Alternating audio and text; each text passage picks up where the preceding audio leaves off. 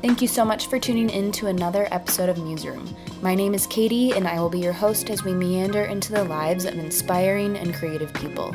This is a hub for makers, thinkers, and anyone else who is doing the work that they truly want to be doing.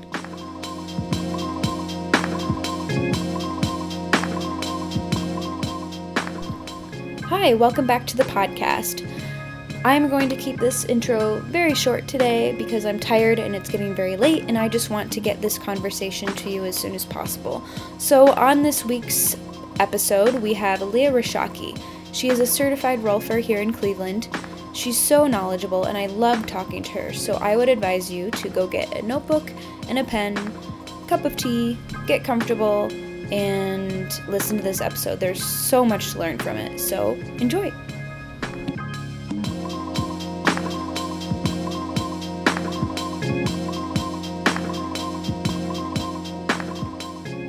Thank you so much for joining me, Leah. I'm really glad that we get to do this. And I just want to start out by asking what has been inspiring you lately. Maybe if you heard something on a podcast or read something in a book, something happened with a client, whatever it is recently that just has kept you moving.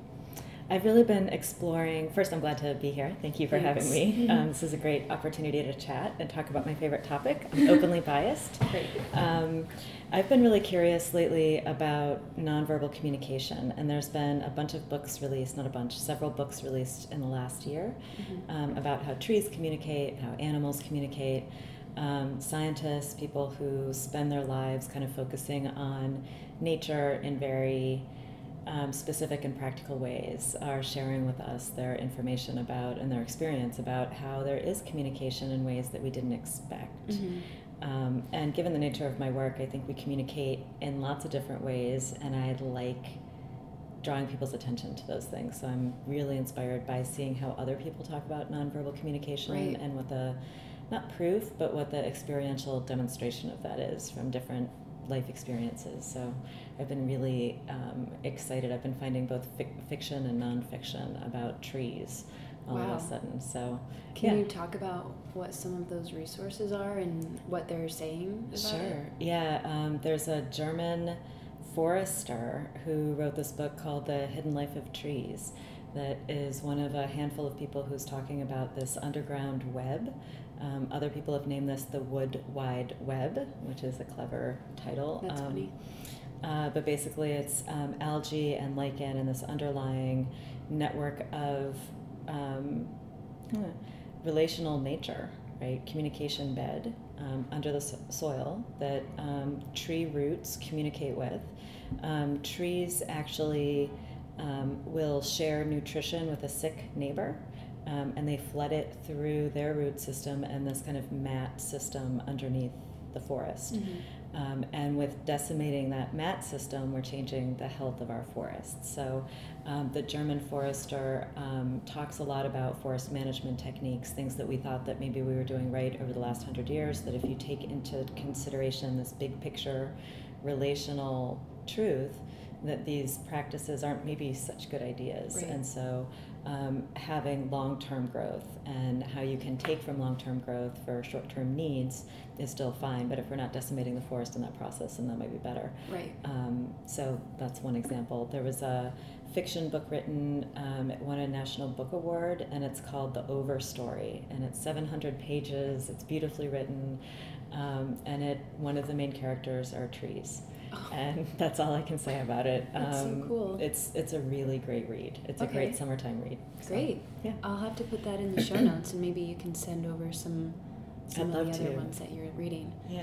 Cool. So let's start at the beginning. Can you tell us about where you grew up? What was your childhood like, and all that kind of stuff?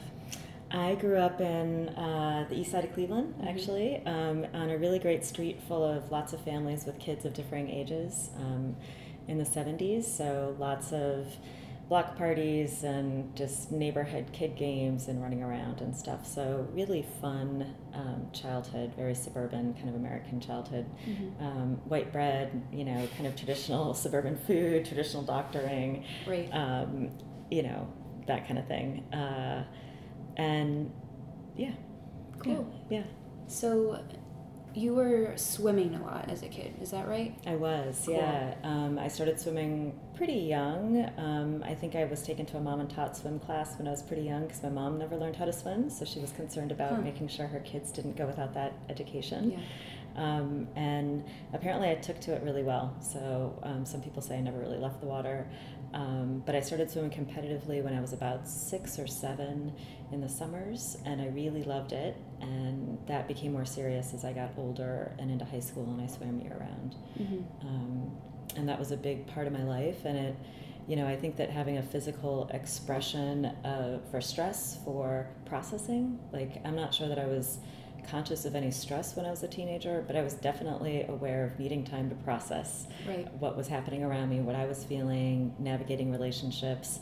And for me, being physical was always the best way to do that. So I used to take my camera out to the woods as well and do a lot of hiking just by myself. And swimming is obviously very, it's a solo endeavor. It's you and the clock in a lot of ways. And yeah, you have teammates and it's great to support each other and all that, but it's really a private kind of internal practice. It's kind of meditative. It's very meditative. Mm-hmm. And so I really like, and I was a distance swimmer, so I really like that kind of delving in and having space to sort of get through my own muck so I can come out on the other side and feel like, oh, right, I'm happy to be here and it's good to see everyone and let's go play. Right. So, yeah. Do you still swim at all? I don't.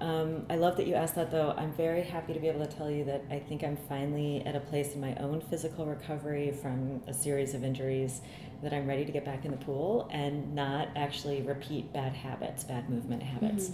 Mm-hmm. I've waited a long time, and I think I probably would have had fun getting into the pool before now, but I'm really interested in kind of coherent movements and movements that are really efficient.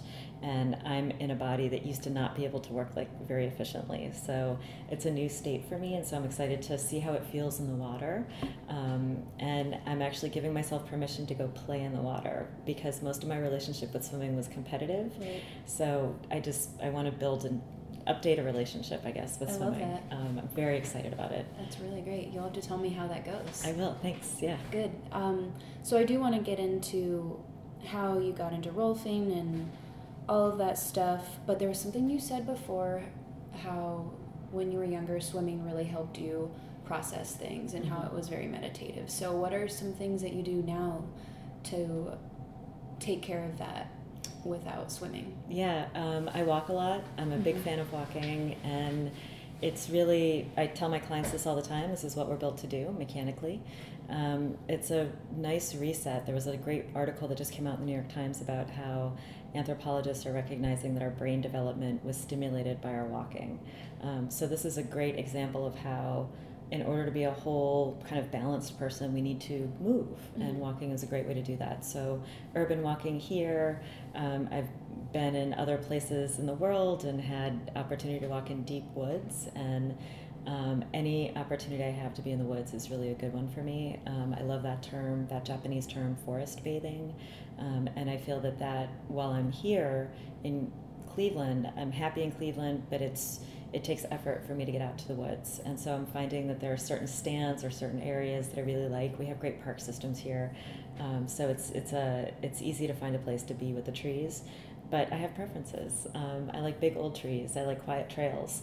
And I like kind of bigger pieces of land. So it's been really fun, even though I grew up in this area, coming back and reintroducing myself to the parklands, mm-hmm. And really seeing how many opportunities we have to go be in the woods quietly by ourselves and moving on dirt. Not walking on pavement is something I do go out of my way to try and do a few times a week because of just the impact and the compression activity that comes in our bodies from hitting pavement so much. So I don't consider an urban walk the same quality of helpfulness as I do a forest walk. Cool. That makes me want to go on a hike after this. I was supposed to go on a hike today, but it was too hot. Yes, it's way too hot to do much today. Right. Yeah. It's really hot. Except swimming. We should all be in the pool. I know. I would definitely take a dip right now. You mentioned forest bathing. Can you go into that a little bit? I've been researching this because this is a term that's sort of shown up in a lot of the podcasts that I'm listening to. Apparently it came out of Japan in the 1980s as a way to talk about the benefit of being in something bigger than us to help our nervous system reset that we're not the biggest thing on the totem pole, so to speak, that we have a place, and that this place is supportive in its truest sense. And so I just like the sense that I think the first person I heard talking about this was actually Julia Louis-Dreyfus on a podcast, and that, you know, I just thought it was an interesting way of phrasing it. Mm-hmm. The woods have always been important to me, and I recently found a bunch of photographs from high school where I was taking pictures in the woods, and today I get to hike in those same woods. So it's really, I'm kind of curious to find those, some of those same trails and take a different look at the trees 20 years on, right, or 30 years on, and just see how the forest has changed. I feel like that's it's a new consideration for me as I've been trying to explore new trails, so there might be some benefit to going to see my old friends too. Very cool. We'll have to link to that podcast that you mentioned in the show notes. Mm-hmm. All right, so let's get into Rolfing. So before we get into how you got into Rolfing, I don't think a lot of my listeners are familiar with what it is, and I had a session, but I'm still learning about it. So can you try to, I know it's hard to explain, but can you try to just kind of explain what it is, maybe who discovered it, why should someone go see a Rolfer, just kind of the basics? Yeah, the word Rolfing actually comes from a woman's name, her last name. Her name was Ida Rolf, and she was a PhD in biochemistry. She earned that certification in 1920 from Columbia, and through her work, she identified connective tissue as an organ that kind of responds to gravity and changes our shape and allows our parts to move independently but coherently. And she also suggested that gravity was a major effector of human health. That means that our relationship to gravity, how we organize our body, how we stand, our posture, changes the way our body can function. And so she was interested in what she called the line, this upright balance in gravity, so that we're constantly making micro movements to stay upright, and becoming aware of those things. I think that I've been in practice for about 14 years, and in my experience so far, people seem to hire Rolfers when they know they're in pain and they're not satisfied by the other options they've tried that haven't met their goals. So the people who typically hire Rolfers are pretty persistent and not agreeing that their pain has to be permanent. Mm-hmm. And that takes a certain character.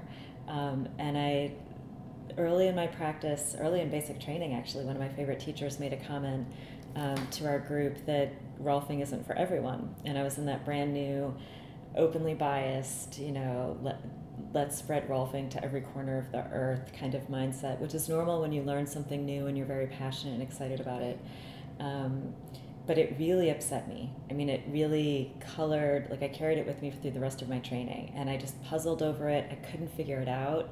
I respected him, and he taught me so much, and he was so embodied. He was so present with the work and had been practicing for 30 years at that point, and I had no reason to doubt his words, but it didn't make sense to me. And I would say about 5 years ago, I kind of got the point, that Rolfing really isn't for everyone, that you have to be in a place in your life where you're willing to humble yourself to your body and what you don't know. And after, for many people, when they hire a Rolfer, it's because they've been living in pain for a long time. And when you've been living in chronic pain that no one helps you with, it changes the way you meet the world, it changes the way you're in relationship, it really diminishes your quality of life. And so from that state, to try something new and to be vulnerable to someone, mm-hmm. the only way I understand that expression is it as a show of character. Right. I think that's a amazing thing that I get to witness as part of my work, and to me that's a big part of the mystery of how we heal. Why is it that some people choose to make themselves vulnerable and ask for help, and other people just make other choices and live with their pain? So it humbles me to get to see that process, and what I think is interesting that Rolf figured out through studying atomic medicine, yoga, osteopathy, chiropractic, and physics, that, you know, humans actually heal in the same way. If we want to recover our good organization to gravity, the process is the same for each of us. And our ego doesn't like to hear that we're alike or that our homework might look like someone else's. But the truth is that we need kind of the same things to heal and to be complete in ourselves and to live in these bodies in a graceful way, in a happy way. And, you know, I think that's worth pursuing. Mm-hmm. So Rolfing could be for everyone if they're willing to be vulnerable. Absolutely. Mm-hmm. And again, you know, the first time I heard of Rolfing, I had been living with pain by that point for about 10 or 12 years. And I think if I'd heard about it sooner, I'm not sure I would have tried it. Right. I think that there's a growth point for clients that they're just kind of tired of themselves in a way, of living in this unhappy place all the time.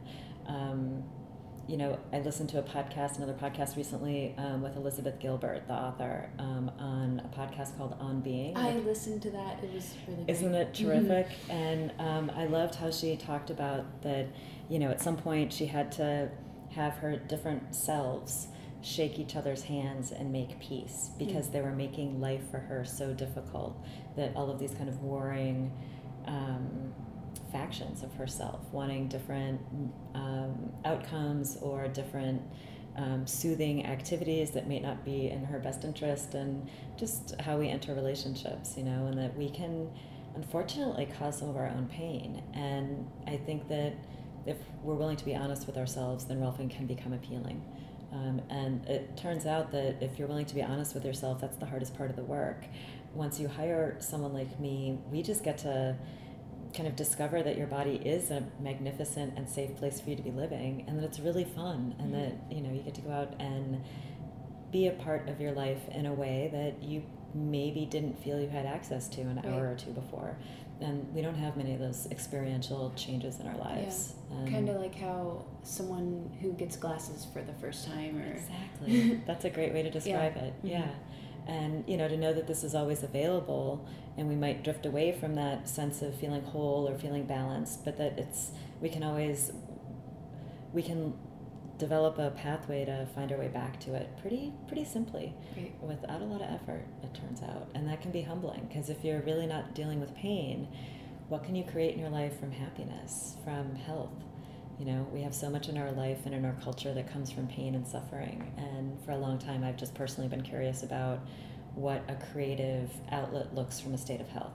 Yeah, because I feel like, not so recently, but I think it's changing, but I think a lot of people thought that to be creative and to be a great writer, you had to be depressed or unhealthy. And suffering and drunk and kind of visiting with the extremes. And I think that we've seen what that produces. And it's certainly interesting. You know, I love art. I was an art history major for a couple of years. So I'm not denigrating that. But I'm just curious. I think humans have done a lot of that. So I'm curious what the other side looks like. Mm-hmm. Exactly. Mm-hmm. So you said a lot of great stuff that I want to unpack. But I suppose before we get any further, maybe we should get into your journey of how you got into Rolfing. And so I know you had an injury that kind of propelled you into that, so do you want to walk us through that? I did, yeah. In 1989, I was a senior in high school, and I picked up an empty book bag and felt something pop in my low back, and I went off to class like a good girl and couldn't get out of my seat at the end of the class. Couldn't really feel my leg, couldn't move. And had never had an experience like this in my body before. I had been a swimmer for a long time, was fit, and couldn't move. So I got to go home from school that day. Senioritis was not my problem. And by the time I got home, my leg was pretty much paralyzed. And a few days later, by the time I got to a physician, we learned that I had completely herniated a disc in my lumbar spine, and it cut off all communication or function of the sciatic nerve down my left leg. The sciatic nerve is the nerve that actually runs your leg, and it goes all the way down to your foot. So I had just turned 18, I was a senior in high school, and I was partly paralyzed. So I had surgery at university hospitals in Cleveland, came out of it with the ability to stand on my leg, which I did not have before surgery. So that was definitely a successful aspect. But I also came out with foot drop and constant sciatic pain, asthma, and a severe allergy to cats. And those last two things I had never had before. So doctors couldn't really tell me why I suddenly had asthma after surgery or why I was suddenly allergic to cats. And I did the short-term physical therapy, but it didn't make any change in my body. And that was that. Mm-hmm. So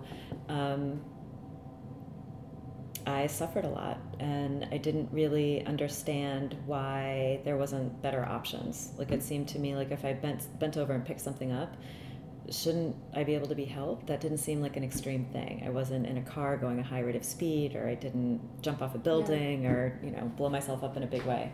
So I was not necessarily a happy person. I probably wasn't so fun to be around.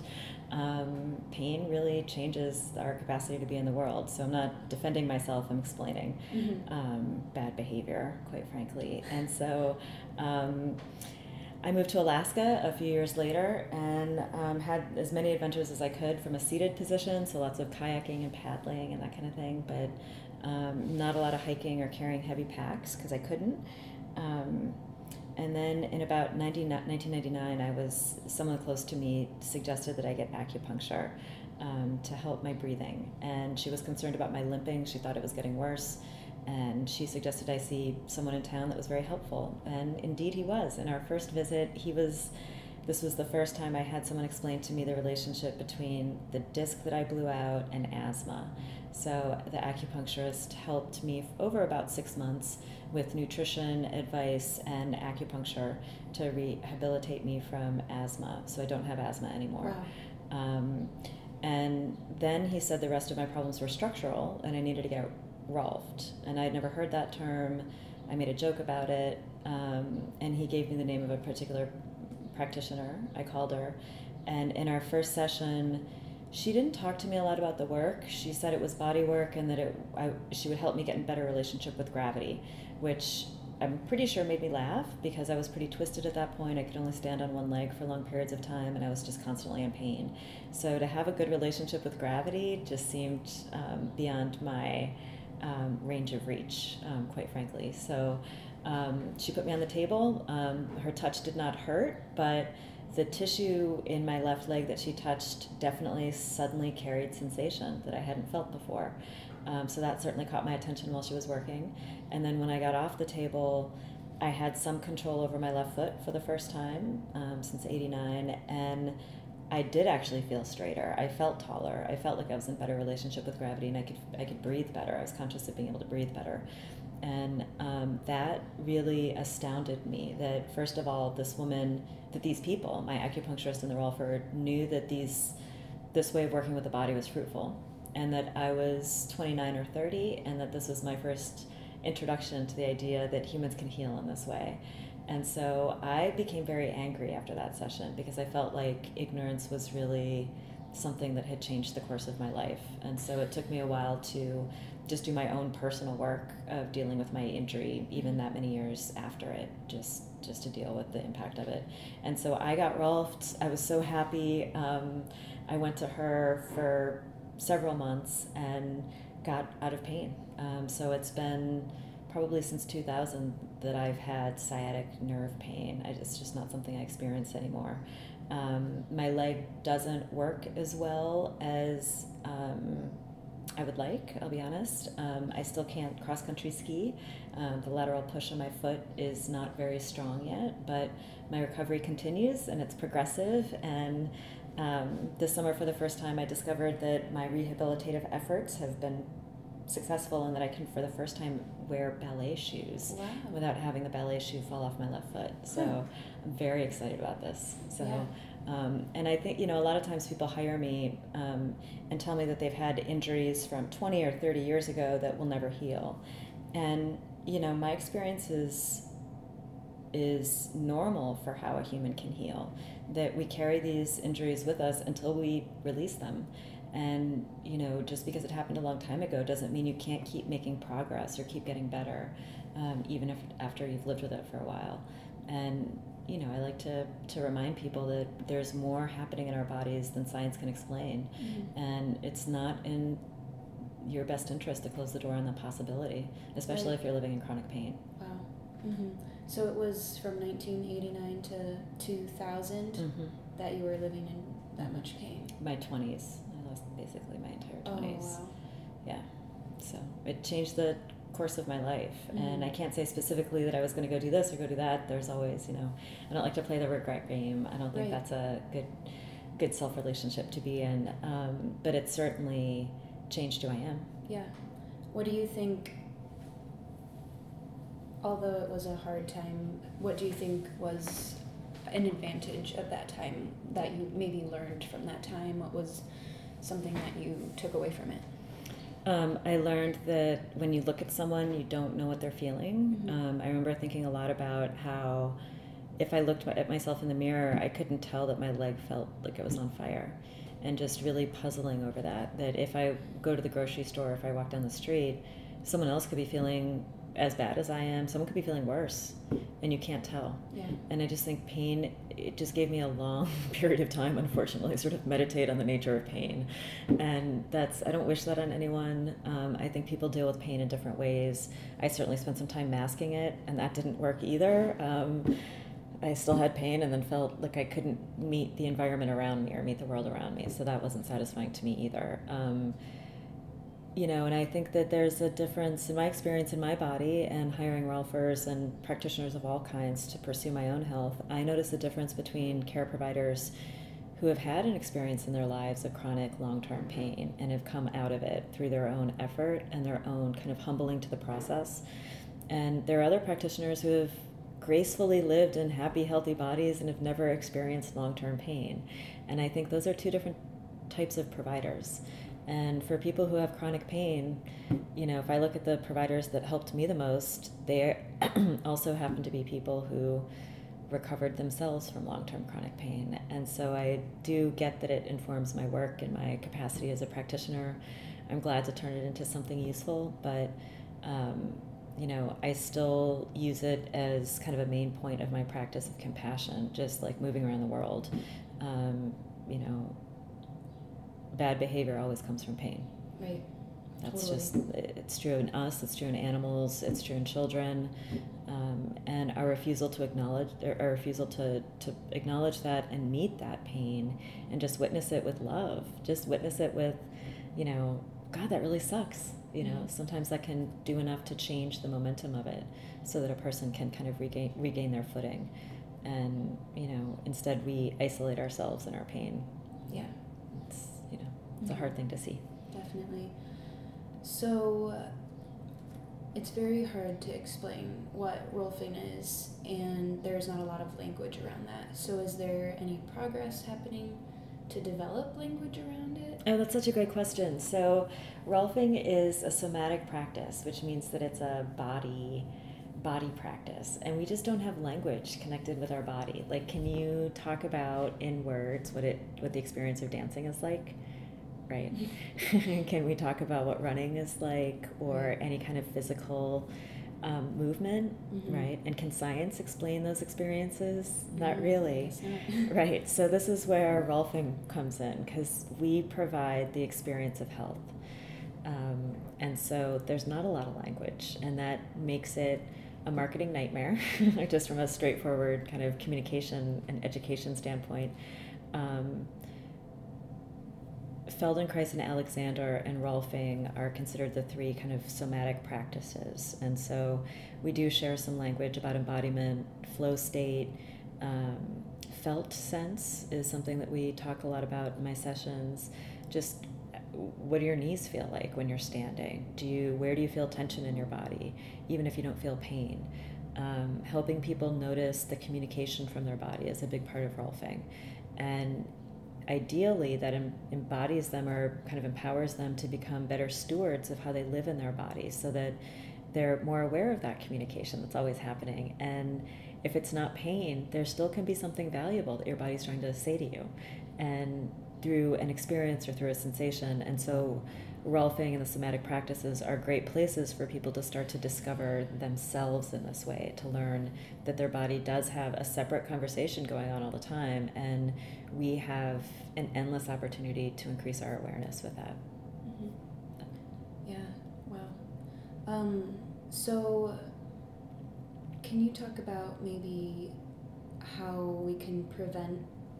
how to use Rolfing as prevention, not just going there when you have an injury, but before, and maybe even how children can use it so that we don't, mm-hmm. you know, get to these points. Well, and you're getting really to what Dr. Rolf herself wanted. She wanted us working on kids. She wanted us working with people to help them prevent injuries. And actually, I got Rolfed yesterday. Yeah. A Rolfer came down from Michigan to work with me. We traded.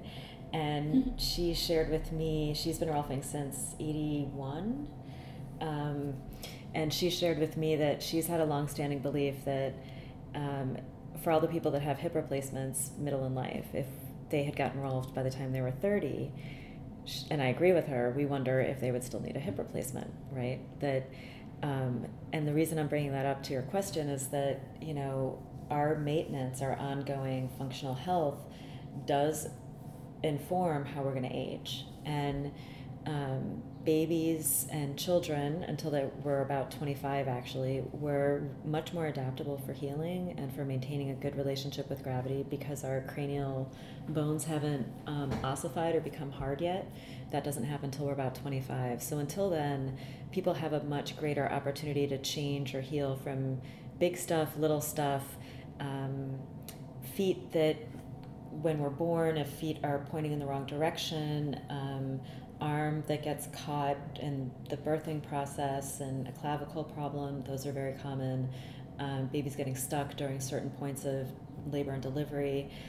All of those problems actually could be handled quite easily with informed and highly trained practitioners like Rolfers to help the body, help the baby's body just take its shape in gravity effortlessly so that the diaphragm and everything, all the parts of the baby can work in tandem with each other. I think oftentimes what we see is that babies come in with trauma that isn't addressed, and then their parts work out of tandem. So they have weird rhythms, breath is weird, that kind of stuff. So Western medicine doesn't have a lot of good options for that, and it causes a lot of really suffering for the families. And so that's certainly one way. For all of my practice, if I work with a woman who becomes pregnant, I invite her and the baby in the first time that they feel ready to receive a treatment after baby's arrival. And I work on both of them separately. And it's a profound session, both for mom and baby and for everybody in the family. And I don't see that I'm going to stop that anytime soon. Yeah. Birthing is a really big deal. And the cranial distortion that we experience coming through the birth canal, the diaphragm movement coming into gravity, we don't think about these things as being such a big impact in a being, but they're really significant events. Yeah. And touch is really a great tool to help ease all that. So that's one way that kids can be helped. In general, I think that people who are pretty aware of themselves, athletes, professional athletes of any shape or form. I know someone who coined a term called industrial athletes, so firefighters and first responders, folks like that, people who use their bodies professionally. Wow. Those folks have a big part in my practice because they rely on their bodies and they rely on that internal felt sense for their work. If you feel off in your body and you're a firefighter, or if you feel off in your body and you're a dancer, you're going to have a different work day, right? It's not going to be as fun. It's not going to be as successful. Yeah. And in one case, you might endanger someone. It's true. And so body work is really well used as a maintenance option for people who do rely on their bodies in a daily way to earn their income and to do something helpful to other people. And you know, to keep your connective tissue moving. There's a lot of talk today about fascia and connective tissue, and recently there was an article about how it's a new organ. We've discovered a new organ. Rolfers, of course, disagree with that. Some of us have known about it for a while. And really we all have, but a lot of the cadaver work and a lot of the anatomy work that's been done throughout human history has just ignored the white stuff, and they've been looking at, with good reason, kind of the big parts, right? And now we're to a place in human history where we know what the big parts do. Now we need to know what the less known parts do. And so, you know, if you hunt, if you've ever dressed an animal after, you know, in preparing it for eating it, you know what connective tissue is. If you eat meat, you know what connective tissue is. And I don't want to upset any of your listeners. I don't want to be gross, but this is part of life, it turns out. And that connective tissue fabric is one piece of fabric. It grows out of the bones when we form. And part of its job is to absorb force. So if you have a very active lifestyle where you're a runner, you're a weightlifter, you're compressing yourself for your work, if you're a dancer, if you're, I have oil rig workers that work very intense jobs. And at the end of the day, you do feel compressed. You have kind of asked a lot of your body, and getting that connective tissue to stay hydrated, making sure that the communication and hydration bed is operating at the highest capacity it can, is a different way to talk about our bodies, but it turns out it's the experience of health that we're looking for. Mm-hmm. And it's through this web of connective tissue. Okay. Yeah, I want to talk about that a little bit more, but I want to go back to something we were talking about before, and I just have a question. I'm not sure if you can answer this, but do you think that babies, do they learn these bad habits, or are they natural instinct? Oh, that's a great question. So there are two ways I'll answer that question. The first way is that a lot of our movement habits are mimicry. So when we learn how to walk, we actually mimic the people moving around us. Mm-hmm. So oftentimes, if you think back into the life of a family, by the time kiddo is learning to walk, mom or dad or someone else connected with the parents, who's around kiddo, grandparents, aunts and uncles, whoever, probably has low back pain or a gimpy knee or something like that, and is probably moving not well. Mm-hmm. And so that becomes part of the family pattern that the kid embodies as kiddo is learning to walk. The other way I'll kind of answer the question differently is that epigenetics is this new kind of field within science looking at genetics, and 10 or 15 years ago we were told that we could be the victim of one bad gene, right? If you have one bad gene, you're going to have this outcome. That never made sense to me, just instinctively. That's not the best kind of way to pursue solid information, instinct only, but it just never resonated with me. So the study of epigenetics is studying groups of genes and how groups of genes can be influenced by their environment to stimulate certain behaviors in the being. Now, this instinctively makes much more sense to me, that it would be a group of genes, that it would be stimulated by many things, including the environment, and that we're not a victim of this process, but it might be useful to know about it so that we can make informed choices about what environments we put ourselves in, and also to tell ourselves more positive stories that we can heal from things. What do you mean by telling ourselves more positive stories? You know, I think that if we've experienced trauma in life, emotional or physical or environmental, you know, you could have seen a violent event in your neighborhood. You could have seen a violent car crash, right? It didn't affect you. Your property wasn't damaged in any way, but it really messed you up in a way that you can't express. Those kinds of traumas, unfortunately, there's some segment of Western medicine that is telling us that those traumas are permanent. And it's really... they're never permanent. Mm-hmm. And so I think that the stories we tell us are really powerful, the stories we tell ourselves, that internal dialogue we have in our head. So if you're walking around the world in a body that really is hard to live in because it's painful and it doesn't feel like it has enough space on some level, and you're telling yourself a story about not being valuable or not having access or not knowing where to go, those stories all are about like disconnection, right? And that isn't going to help you get better. But if you are able to tell yourself a story of, well, you know, if I go sit in the forest, right, I might be able to feel a little bit better. If I stimulate this part of myself that is going to make me feel better, maybe I'll feel better, right? And it gives us a pathway or kind of a breadcrumb trail out of our pain. And I think internally, you know, if I tell myself a story that, yeah, something really bad happened and it really messed me up, but I also know it's not permanent. I know that I can change from it, and that I, as your insightful question earlier was, how did your suffering kind of inform your life? You know, the Japanese also have this great idea that if you break a piece of porcelain, you repair it with gold. You make it more beautiful for the injury. And I think that that's a good way to think about our injuries, and it's a way to get out of this victim mentality. You know, bad things happen, good things happen.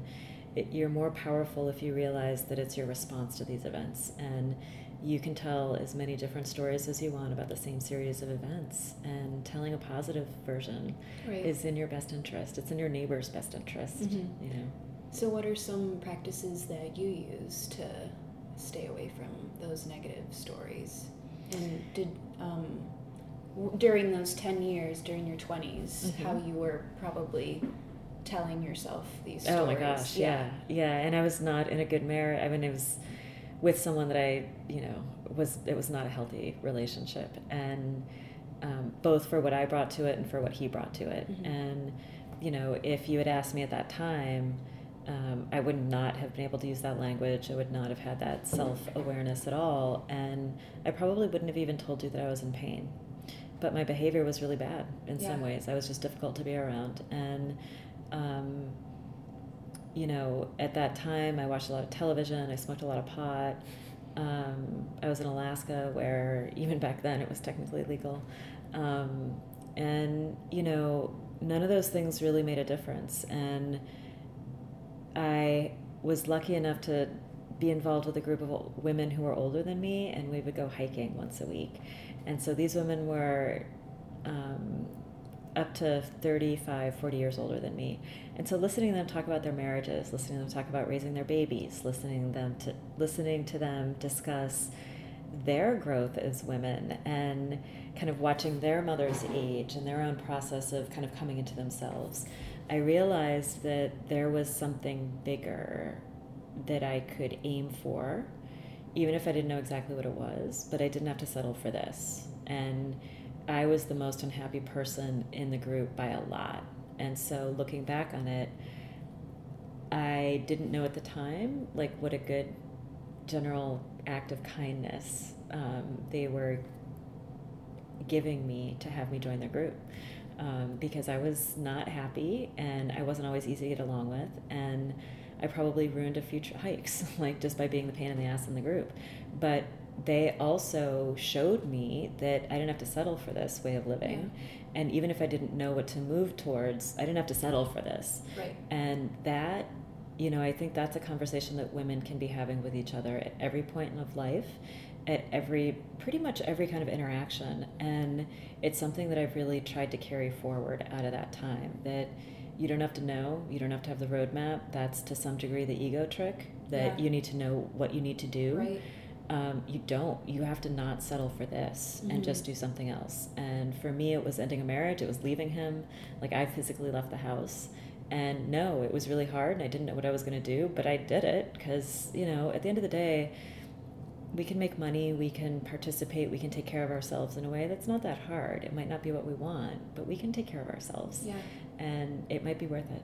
I mean, I was talking on another podcast episode with someone about how if you're afraid to do anything, if you're always going to settle for that just because it feels safe, no one's ever going to move forward. There wouldn't be all these great women-owned businesses and Absolutely. And all the women who have come before us.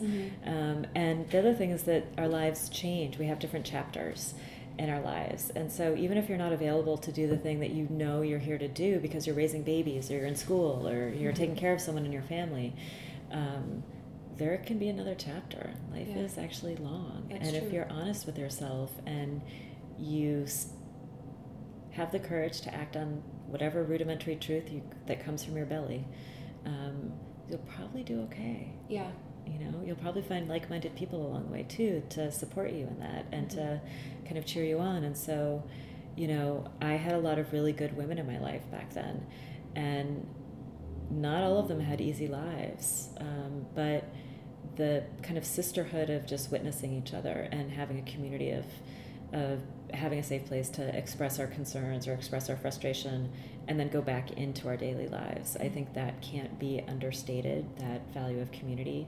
And, you know, I went to girls' school, so maybe that's why I'm more inclined to have to be really feel connected or particularly supported by groups of women. But I think that we also communicate differently than men. And I have a lot of men friends, and living in Alaska for 20 years, obviously you have to sort of know how to be a guy in some ways. But the language that women have among each other when we're private, when we're in a safe place, I think is really profound. And I think it's something that we could use more of. Definitely. There's a lot of things popping up around Cleveland. The girl that I just interviewed is the founder of Local Girl Gang Clee. I don't know if you've heard of it. No. It's, well, she has a website, and it's kind of a directory for all women-owned businesses. Great. And then she has networking events, but not your typical networking. Just for women to get together. And yeah, I think people are craving that more and more. Mm-hmm. And yeah, a lot of stuff is popping up around that. Oh, there was another thing. A podcast that I listened to, and I'll link to it. This girl was interviewing an author that wrote a book called Text Me When You Get Home. And I really want to read it. I haven't read it yet, but they talked a lot about women friendships mm-hmm. and how important mm-hmm. they are. And it was, I think, back in the 50s, like women really didn't have time for that. They didn't allow themselves to have that. Right. They were taking care of their kids and, you know, cooking dinner for their husbands and everything.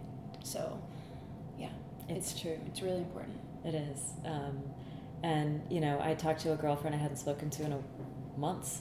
And, you know, we had a 15-minute conversation by phone recently. And, you know, I'm sure she could say the same thing. We both feel a lot better. Yeah. Just it wasn't a deep, you know, heartfelt, soul-sharing conversation, but it was a connection, and it was one we hadn't had in a while, and it made us both feel better for it. And, you know, those friendships are precious, but also, to me, that's what informs my health. It's not whether or not I'm following a doctor's orders. It's how am I attending to my own needs, mm-hmm. and being able to recognize the difference between, do I need to take a walk? Do I need to talk to someone? Should I eat some food? Should I take a nap? And, you know, this is where the felt sense kind of personal exploration is kind of endless, right? When I first got to that acupuncturist, he was the first person that helped me understand that what I ate affected how I felt. Now, this sounds like such an embarrassingly simple statement that I just made to you, but I really didn't get that in a personal way. Mm-hmm. And from there, you know, it's been a long time of continuing that exploration, and I'm not anywhere near the end of it. Mm-hmm. And that's what I like about getting to live in this body. You know, it's an endless adventure if we allow it. Right, exactly. All right, let's get back to fascia, I guess. There was something that you said on another podcast, and it was, there's nothing in the body that has no job. So maybe you can unpack that a little bit. Yeah, that's great. So if you, dear listener, will join me in this moment by taking your two hands and putting them on either side of your rib cage. Just touch your rib cage. Okay, now, like, just notice how far apart your hands are. Mm-hmm. Now bring those hands in front of you at that same distance. Yeah. Okay, that's not very much space. Right. Right? Do you know what's in there? No. Do you know what's between your hands when they're touching your ribs like that? No. So this is a place that I think Rolf wanted us to be educators first, and this is a great way to start this conversation. It's really helpful to just know what's inside of yourself, like to understand how you're built, right? And between your hands, when you're touching your ribcage like that, there's no empty space. Mm-hmm. There's room for air so that you can breathe, so you can inhale and exhale, mm-hmm. but there's actually no empty space anywhere in your body, and everything inside of your skin has a job. So the idea that Western medicine has looked at connective tissue or fascia as filler or unimportant is really kind of a stunning statement, that, you know, we can have this amazing infrastructure and assume that a part that is in it wouldn't be necessary.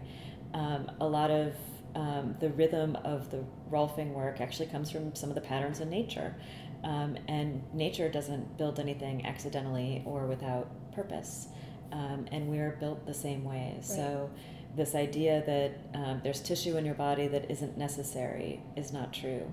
And I think a lot of times Western medicine benefits from offering surgeries that might not get very much done with this misunderstanding about how we're built, because we're not really sure if tissue is necessary or not, right? We're not sure what we can live without because we don't really understand ourselves. Mm-hmm. Interesting. Yeah.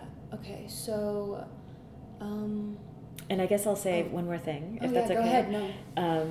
Connective tissue does fill the space. So if you get a deep cut, or if a surgeon opens you for a good reason that you've agreed to, your body's connective tissue is actually not going to have gotten that message. And so it's going to try and fill the hole. So that's where we get scar tissue. It's connective tissue. If you have joints that are collapsed or not very spacious anymore, as we age, that happens. You'll wear away some of the connective tissue through the joint, and we call that arthritis. So connective tissue gives us this opportunity to kind of regulate how our system functions from within without thinking about it in a way that Western medicine doesn't fully understand yet. But really, connective tissue makes sure there's no space, because space is a threat to your health. You can't function if there's air bubbles inside of your thorax or inside of your organ tissue. If there's air in your veins, you die. Mm-hmm. Like, we can't have unaccounted for space. Yeah. And so connective tissue, I mean, lately I've been thinking about connective tissue as like stem cells, because like the stem cell of the mature body, because connective tissue will repair most things. If you tear a muscle, but you can still kind of use it, yes, with pain, but you tear a muscle and you're told to limit your movements, you're still able to move because connective tissue is supporting that injured muscle movement and making it possible for you to do something at all. So I think that the opportunity we have is to really understand that connective tissue is helping us more than we think. It's more involved in our general function, and we really haven't had a proper introduction to it yet. But one good way to start thinking about it is that it fills all the space in between all the parts you know. Mm-hmm. That's helpful. Very helpful. Interesting. Can you talk a little bit about the mind-body connection in Rolfing? Sure. That was basically a primary question that Dr. Rolf was pursuing, along with many of the people of her time, like Rudolf Steiner, who developed biodynamic gardening and Waldorf education, Marie Montessori, who developed Montessori education, Feldenkrais, Alexander, Pilates. All of these people were looking at, after World War One, we did things to each other that maybe we haven't ever done before. And they were interested in looking at this question of how to build whole people so that we don't do this to each other again. So Rolf was a biochemist, so she was interested in using the best of science to explain how we're built and how we function optimally. But to her, this mind-body relationship is pretty much the primal underpinning of the work. We're balancing that relationship between the mind and the body. And, back in the time of her life, she died in 1979, we were more embodied back then in a way. We didn't have computer screens, we didn't have media the way we do today, we didn't have the communication, the disembodied communication opportunities, right? You can be on the phone, you can be FaceTiming with someone, you can be walking down the street in a crowd of people talking to someone across the planet. And so your embodiment during those conversations is hard for your pack to register if you're walking in a crowd. You're communicating kind of two different things, and that's not necessarily healthy for the person, or in terms of coherence, or for the audience or the environment around. And so, Rolf was really smart in that she recognized that connective tissue does allow us to change shape through gravity, through our movement habits. And that in the future, she could not anticipate what kind of injuries humans would have. She couldn't anticipate what kind of movement habits would be having. So she didn't know what kind of healing techniques would need to meet the goals of Rolfing. So she basically defined the work as a series of principles, and opened up the opportunity for us to use different techniques to meet those principles. And so, over time, we see this kind of natural growth of Rolfing, this natural change of how we talk about the mind-body relationship, how we talk about ourselves. 30 years ago, we didn't talk about felt sense. So part of this whole conversation is really just acknowledging that we keep changing and growing through time as we get to know things and learn different aspects of human health and science improves. But also the paradox for all of this to me is that, you know, we're really no better at helping each other with this mind-body relationship. There still hasn't been this flood of bigger education coming from more communities than just the somatic community to help people balance themselves between their body and their mind. And it's too bad, you mm-hmm. know. Athletes have a certain kind of mind-body relationship, but in some cases athletes are commanding their bodies, right? They're not necessarily listening to feedback from their bodies. It's a one-way conversation. And what Rolf and her contemporaries were interested in is a two-way conversation, yeah. that you're willing to receive the information from your body and maybe move accordingly. You know, on my table, when people are working with me, they often get into a state where they feel like they're going to fall asleep, but they don't. They're aware of my touch. They're aware of where I physically am around them. But they're not awake, mm-hmm. they're not talking, they don't want to talk. I call this the groovy space. It's a very technical description. And really what's happening there is that their cognitive brain is getting a break and their body brain and I are having a conversation. And I've had a number of people over the years come back to me and say that that experience allowed them to meditate in their personal life, that they, because they had been there once, they could get there again. Wow.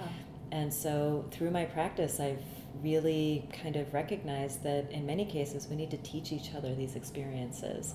We're pack animals. We're supposed to do this stuff together. Yeah. We're not supposed to be sitting silently in meditation alone, right, for hours and hours. I don't think that that is necessarily the best use of your human form.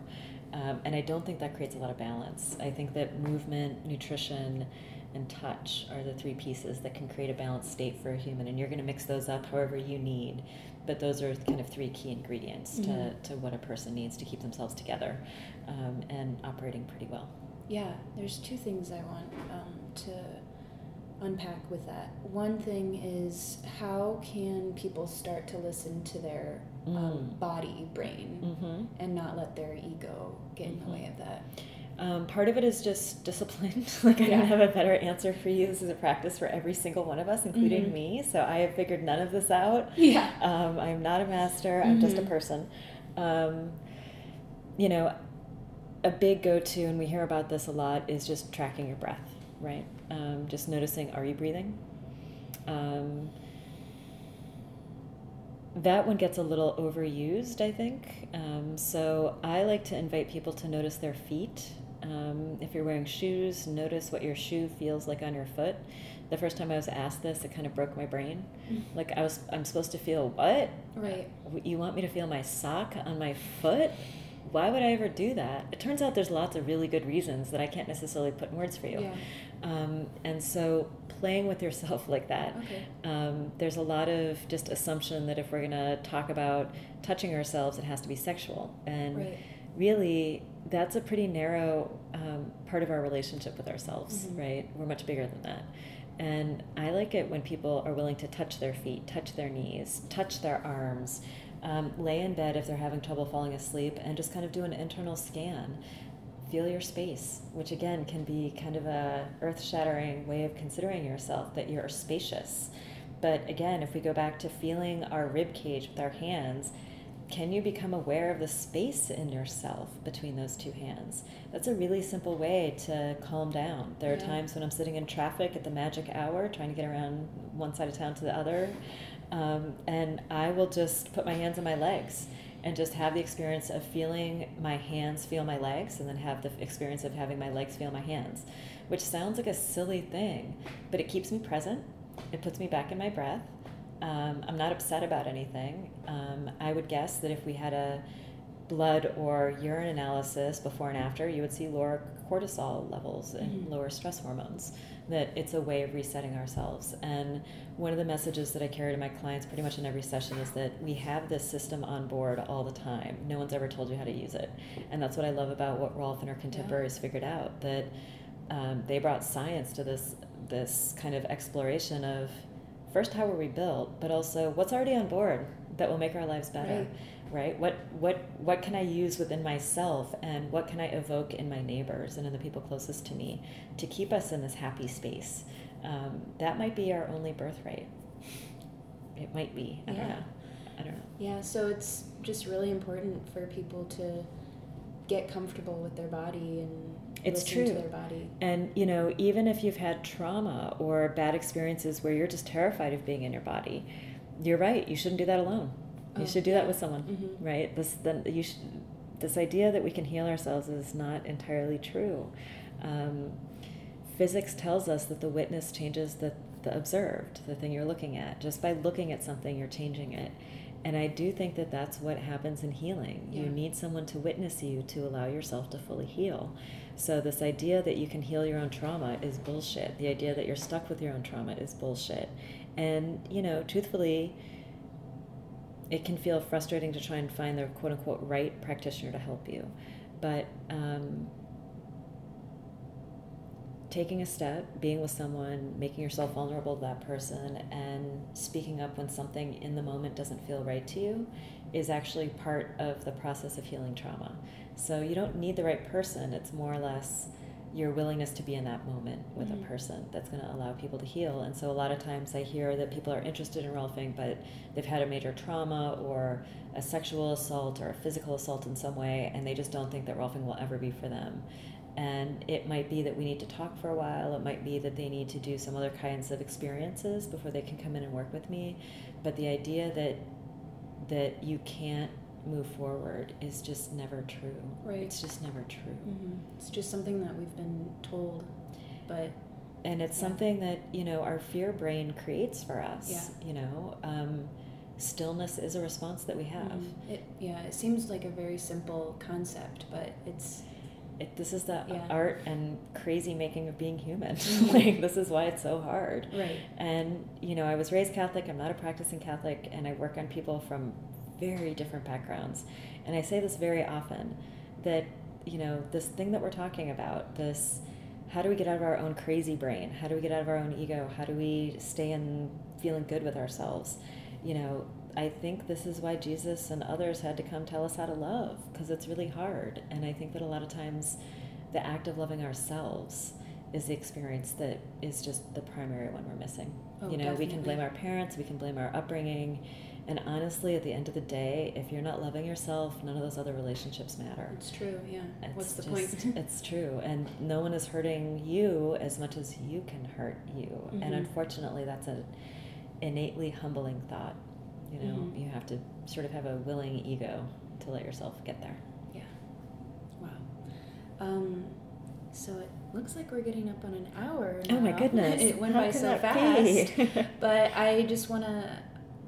First, before we do our little flashcard game, mm-hmm. I want to kind of can you walk us through what a session would be like? What should a client expect? How should they prepare? And then what happens at the session? Yeah. Let's see. I invite clients to come in well hydrated and fed. Sometimes we come in for body work thinking we have to be starving ourselves, and Rolfing is not one of those body works. So I like people to come in wearing comfortable clothes and having some food on board. It takes fuel to heal. I ask the client to lay on a massage table with a bolster or a pillow or whatever they need to be comfortable. It's really important that the person is comfortable on the table. I can work with people on their side or in different positions, but it's up to the client to guide me. This is actually a team sport, and so I need you to tell me what you need. And that can be hard sometimes for people. And that's okay. It's my job to help with that. And then I use listening tools, which means we have these nonverbal communication experiences in our lives. And my work includes some tools that allow me to listen to that information. So it makes it easy for both of us. Your body has the wisdom we both need for me to help you. So this is kind of what we were getting to earlier, that mind-body relationship. Yeah. And whether or not people are conscious of this, the body shows me where I can be of the most help, what is ready for change. So when I touch there, people tend to get relaxed. They often tell me that that's the place that they've had pain, or that's the spot, that's you know, the place that's been driving them crazy for a long period of time. I don't know how I know. The body just shows me, and I just trust that process. It happens over and over. I don't mean to make people nervous by that, but I think a lot of times it's the first time people have experienced something like that, so it can be a little frightening. And I just go slow and talk people through it. And again, this is supposed to be a good thing. This is not supposed to be hurtful or painful in any way or uncomfortable. So as we said earlier, people can get into that groovy space where they're getting relaxed and there's a little bit of communication, but maybe verbal communication, but maybe not much. And I work on different parts of the body. So I might be working on a foot and you're feeling it in your opposite shoulder. I might be working on your SI joint and you're feeling it in your opposite foot. All of those things are normal experiences, and it's very fruitful for a person to just meet themselves in these conditions. You don't know necessarily how you're put together from the inside. And I've had a number of people say over the years that my hands are like the lights, so that when I'm touching them, they can see, feel, they become aware of themselves in a way they can't when I'm not touching. And that's just pure self-education. There's just usefulness in every direction from that kind of experience. And then the session, the table work usually ends up after about 40 or 50 minutes. That's about all the input the nervous system can take. And then I have people roll to their side first and then sit up slowly and then stand up. And at that point, people know something's different. Right, and yeah. What was your experience like standing up? I felt like I was floating maybe a foot above the ground. Mm-hmm. Yeah. And you weren't. Yeah. Rolfing's cool. It's not that cool. Right. So what, I don't know if this is something that you can even really explain, but why does that sensation happen? So proprioception is the really fancy word that we use to describe the system we have on board about how we know where we are in space. Are you sitting up? Are you laying down? Is there something near to you? Is the flooring or the footing that you're standing on flat? All of that information comes from our proprioception. And so we have these special nerve cells in our big joints. And that's the information relay system, basically, for what's happening around us and what our orientation is to the world. And so if you've ever gotten into a rental car, right, it's probably different than your car. Mm-hmm. And you first can't see where the edges are, right? And the first little bit that you drive the car, you're very uncomfortable. And almost magically, after you drive it one or two times, you know where the bumpers are. You're not so concerned about how big you are or how small you are for your navigating well. And that's the same process that happens in our bodies. In a Rolfing session, connective tissue eases the strain patterns like fabric. We kind of iron, for lack of a better term, we smooth out the connective tissue. So the places that were folded before are not. And so that's putting less strain on whatever those folds were connected to. And so if your joints are now under less strain, which happens pretty much after every session, it takes your nervous system a minute to remap the way you're built, to remap those relationships. There's more spaciousness, there's more distance between your joints. So you need a minute to go, oh, wait, here I am. And so I have people move around the room. I touch people during that part of the session. We're not done when people get off the table. There's still more work to do to facilitate this proprioceptive engagement. And it's a natural process that I just have to facilitate, and you don't have to worry about. And so things like tracking, things like knee bends, eye movement, breath work, awareness about how your feet are hitting the floor. These are all things that can help your body kind of go, oh, right, here we are. Everything is working together. And look, it's working better. And it's working better in a way that now my brain registers. So this is the experience of the body working better, and now the mind kind of realizing that, yes, that indeed is true. I can feel that too. And that's how we get this embodiment experience. That's how we get this kind of whole kind of result where people leave the space going, wow, I feel great. Yeah. And, you know, and that feeling continues. And, you know, we're all structures in gravity. We all come in and out of this place. And the goal is not to get here and stay there. That's not realistic at all. The goal is to get there, kind of cultivate your best opportunity to stay there for as long as possible with good relationship with yourself and the world around you and your activities and the people around you. And then when you feel like you're falling off of that good place, to do your practices that you know help keep you in this good mind-body relationship. And when those don't work, you call someone like me and come back in for a little support. It's a pretty easy cycle, you know, that we get to dance with, I think. Definitely. So once the session is over and outside of the session, when the client is just in their daily life, how can they maintain what you and the client worked on during the session? Usually for most people it's walking, it's a little bit of awareness. People come to me in really variable states. So I have some people who are recovering from cancer and pretty aggressive treatments and are really still pretty broken and still coming back at a basic level.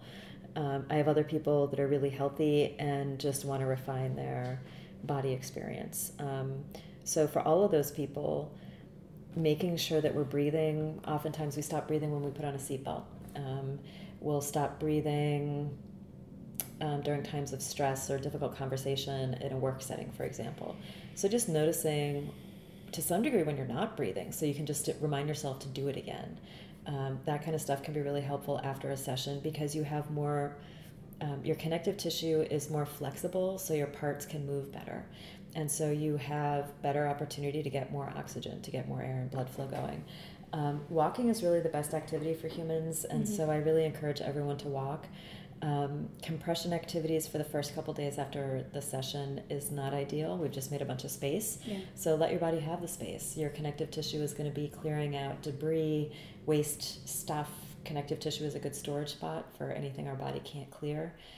So a lot of emotional chemicals and kind of physiology that we don't really need to carry around gets cleared out during those 2 days. So I really encourage people to go easy on themselves. Oftentimes we feel pain after a session, which if you're coming out of the Western medicine model, then the work must not have worked, right? But in truth, we need a little bit of pain as part of healing. And if we're honest about the sensation of pain, it's not the same kind of pain after a Rolfing session. There's a different quality to it. And it disappears, it ends, it changes. And then people end up feeling better and coherent again. And then, like I said, trusting the gut. After a Rolfing session, people usually report that they have just better awareness of their gut sense. They hear their gut better. So continuing that. When you hear it, do it. You know what I mean? And that can be hard depending on your life. But if you can make that choice every third time, you're going to be in a happier body, you know? Definitely. Great. So, so I just want to ask, like, what are you excited about? How do you want your practice to grow? I am excited just about Rolfing. This is such a lame answer. I just think Rolfing is the coolest thing, and maybe this is because I got off a Rolfing table yesterday, but I hadn't been Rolfed in quite some time, and it's just, I really do think this is like, this is the missing link, and that we've forgotten how to touch each other. We've forgotten the value of touch. And so, you know, I came back with some really big ideas about how this work could be helpful in this area, but I never really committed to liking one of those ideas more than the other. And so now that I've been here for 3 years and I've had some time to look around a little bit, I really am interested in helping people touch each other, learning safe touch, learning, teaching moms how to touch kids. And of course, moms already know how to touch their babies. But there are some more sophisticated things. There are some things I can teach about how we can inhabit ourselves in a way that makes our touch even more helpful, right? And these are things that I think we do have to teach each other. We shouldn't have to figure this all out by ourselves over and over quietly in our rooms. And I think that, you know, one of the things I like about Cleveland is all the little communities and all the little neighborhoods. And I think that there's a lot of juice and synergy for this kind of work to come into it. So I'm excited about seeing how that's going to unfold very much. Great. Cool. So I know you have to get somewhere soon, but maybe if we can just do a couple of these. So what I'll do is I'll just shuffle these up and then you'll maybe just draw a couple of them. Whatever comes to mind for you, whatever a certain phrase or word or question makes you feel, just go ahead and say Okay. Yeah. Cards. I can pick anything. Yes. Okay. Oh my goodness. Sustainability. I love sustainability, so that's great. I actually think that Rolfing makes our bodies sustainable. Like, it helps us have a sustainable relationship with ourselves. Because even if you have the best marriage or the best parent or the best sibling or the best friend or whatever external to you relationship that you value, it really, at the end of the day, just kind of comes down to you. Mm-hmm. And so how can you make yourself stress-proof, right? How can you trauma-proof yourself in a way? How can you navigate life in a way that keeps you pretty even-keeled? And that's what I love about Rolfing, that it helps me learn tools and techniques and the truth that I really just need to walk a lot, honestly, and eat good food and laugh with friends. And I'm going to feel pretty resilient, and I'm probably going to be able to handle what comes up in my life, right? Definitely. And that it's such a simple thing, right? And my brain wants to make it more complicated, and it's not. And sustainability is a big fancy word that lots of people throw around these days. Mm-hmm. And oftentimes we overtalk ourselves, we overthink it. You know, yeah. This stuff is way more simple. It's true. It's way more simple. It's a good response. Can I draw another one? Of course. Do you give everyone the same pack of cards? Sometimes I change them up. Some of them are the same. Maybe I took some out from the last one and put some new ones in. Yeah, so. Right. Yeah. So the next one I pulled is growth. Oh, cool. So that's really great. That opened up like a bigger field in our conversation. So, you know, growth comes from good things and not so good things, right? We grow from good experiences and not so good experiences. And I think that, I don't know, excuse me, learning how to kind of tell our story about a painful time in a good way, making a good story out of a painful time.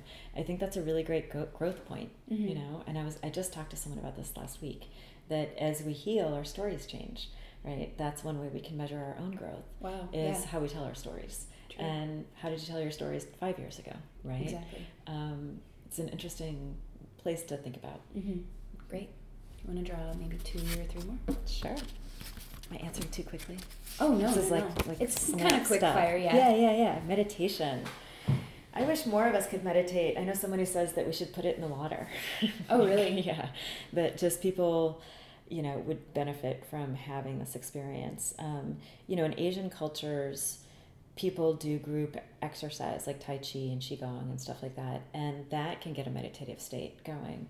If you're quietly moving your body in a group of other people, the field sort of regulates, the unseen energy around everyone kind of regulates in a way that creates homeostasis, creates an equilibrium in the system. It's very helpful and very good.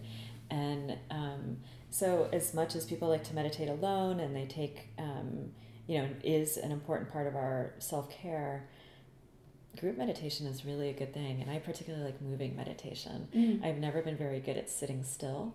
And I know there's value in it, and I can, of course, but the first time I ever meditated, I was in high school, and we were asked to go to different faith-based services that were not Christian. And so my friends and I went to the Buddhist temple in Euclid, and I was a freshman in high school, and it was a walking meditation. Wow. And I really opened up with that because I recognized like the inherent wholeness of moving my body while thinking about these ideas or being in prayer. It felt really complete and really right to me, even as an inexperienced 14-year-old. But also, I think that movement can be meditative. I've talked to a lot of people who feel that driving, cross-country driving, is very meditative. Mm-hmm. Riding a bike, you know, any kind of sport or movement can be meditative. So I like to encourage my clients and people I come in contact with to sort of open up their framework of what meditation is. If you're making a really good meal and you're focused on it, that is a meditative experience. You know, if you're knitting something, that can be a meditative experience. So if we open up what that definition is, maybe we're doing it a lot more. Right? I agree, yeah, and definitely. That's a great way to regard ourselves and to kind of think about your successes in your day. Because I think it's easy for our brain to be like, oh, you blew that, or that conversation didn't go as well, or whatever. Mm-hmm.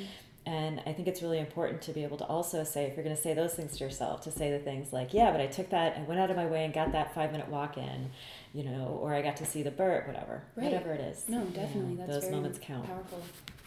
And I think it all counts as meditation. Mm-hmm. We need it all. Tyrant. Oh, my goodness. I don't know if I should say the first thing that came to my head. So I guess I'll just couch it as science. So our strengths and our weaknesses are the same thing, right? And science can help us and science can limit us. Yeah. And so it can be good to notice that. Cool. I'm gonna leave it there. I think that's a good. That's very good. Good. I'll hold on more. Cool.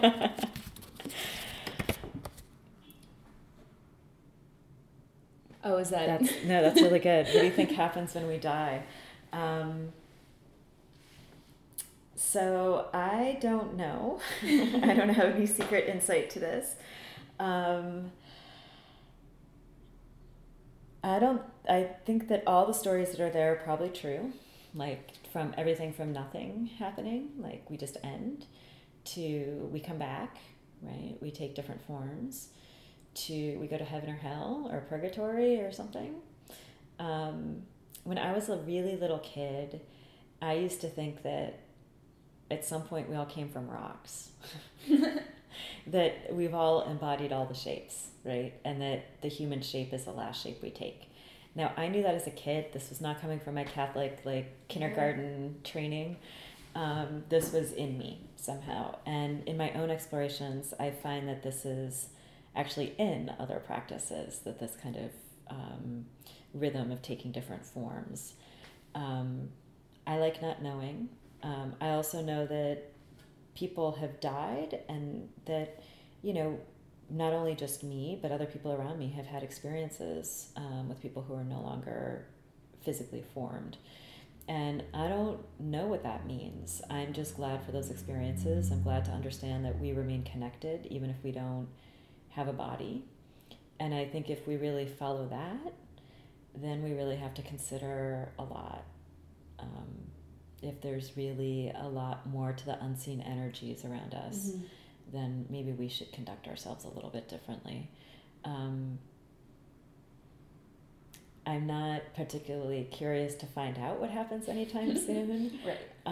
But, I've lived enough of life to know that to be close to the line, right? I've had near-death experiences, and I'm not saying that in a... I've had so many, I'm barely here, but I'm just saying, I'm old enough that you live long enough and you get into situations where maybe it's not clear if you're going to make it out of there. Right. And in the most recent one of those experiences, I didn't want to go, but I was okay with going. Interesting. And I think it's important to recognize that it's part of life, death is part of life, but the fighting of it might not be in our best interest while we're living. And definitely. If we're really afraid of it, that might be something to pay attention to. Mm-hmm. And aside from that, I don't have any special wisdom.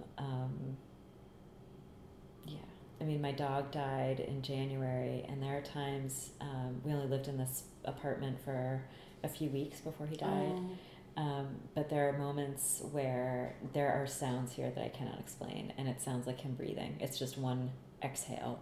Or it's one paw track, and there's nothing else in this building that would make that sound. Definitely. And I tend to notice it happening, not necessarily when I'm sad, but when I'm feeling expansive or when I'm feeling connected to that which is bigger than me and whatever I'm a part of. I have questions about that.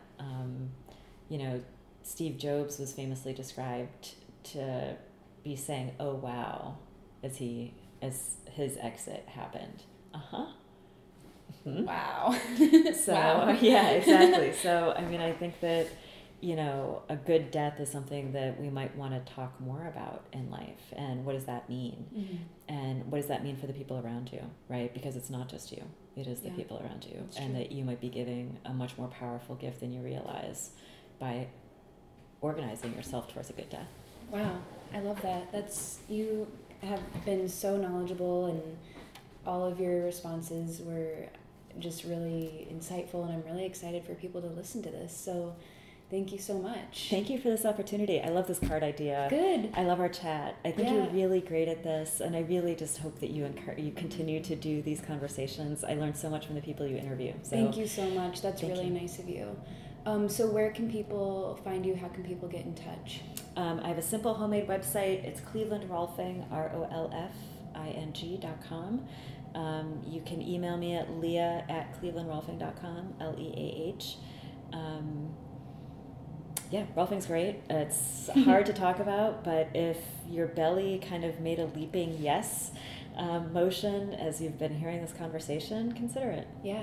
You know, people know in the first 1 or 2 sessions if this is useful. Definitely. All right. Well, thank you so much.